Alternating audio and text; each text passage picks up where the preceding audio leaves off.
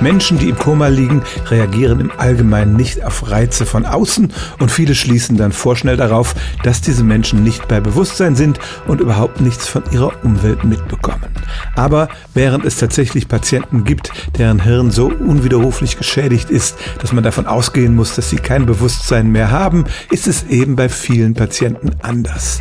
Die sogenannte Glasgow-Skala, die von drei bis zehn geht, versucht das zu beschreiben. Wo ein konkreter Patient jetzt auf dieser Skala liegt, ist aber schwer festzustellen. Letztlich kann man es nur mit Hirnscans machen und dann zum Beispiel sehen, ob das Hirn auf äußere Reize anspricht. Und so gibt es tatsächlich viele Patienten, die bei vollem Bewusstsein sind, mitbekommen, was um sie herum passiert, sogar Fernsehsendungen schauen, aber mit niemandem interagieren können, insbesondere wenn die Umwelt gar nicht ahnt, dass sie bei Bewusstsein sind.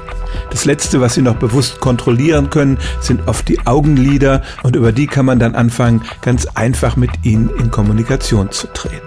Es hat schon Fälle gegeben von Menschen, die Monate und sogar viele Jahre in so einem Locked-In-Zustand verbracht haben und wir können uns gar nicht vorstellen, was in diesen Menschen vor sich geht, die vielleicht gerne mit uns reden würden, aber sich nicht äußern können.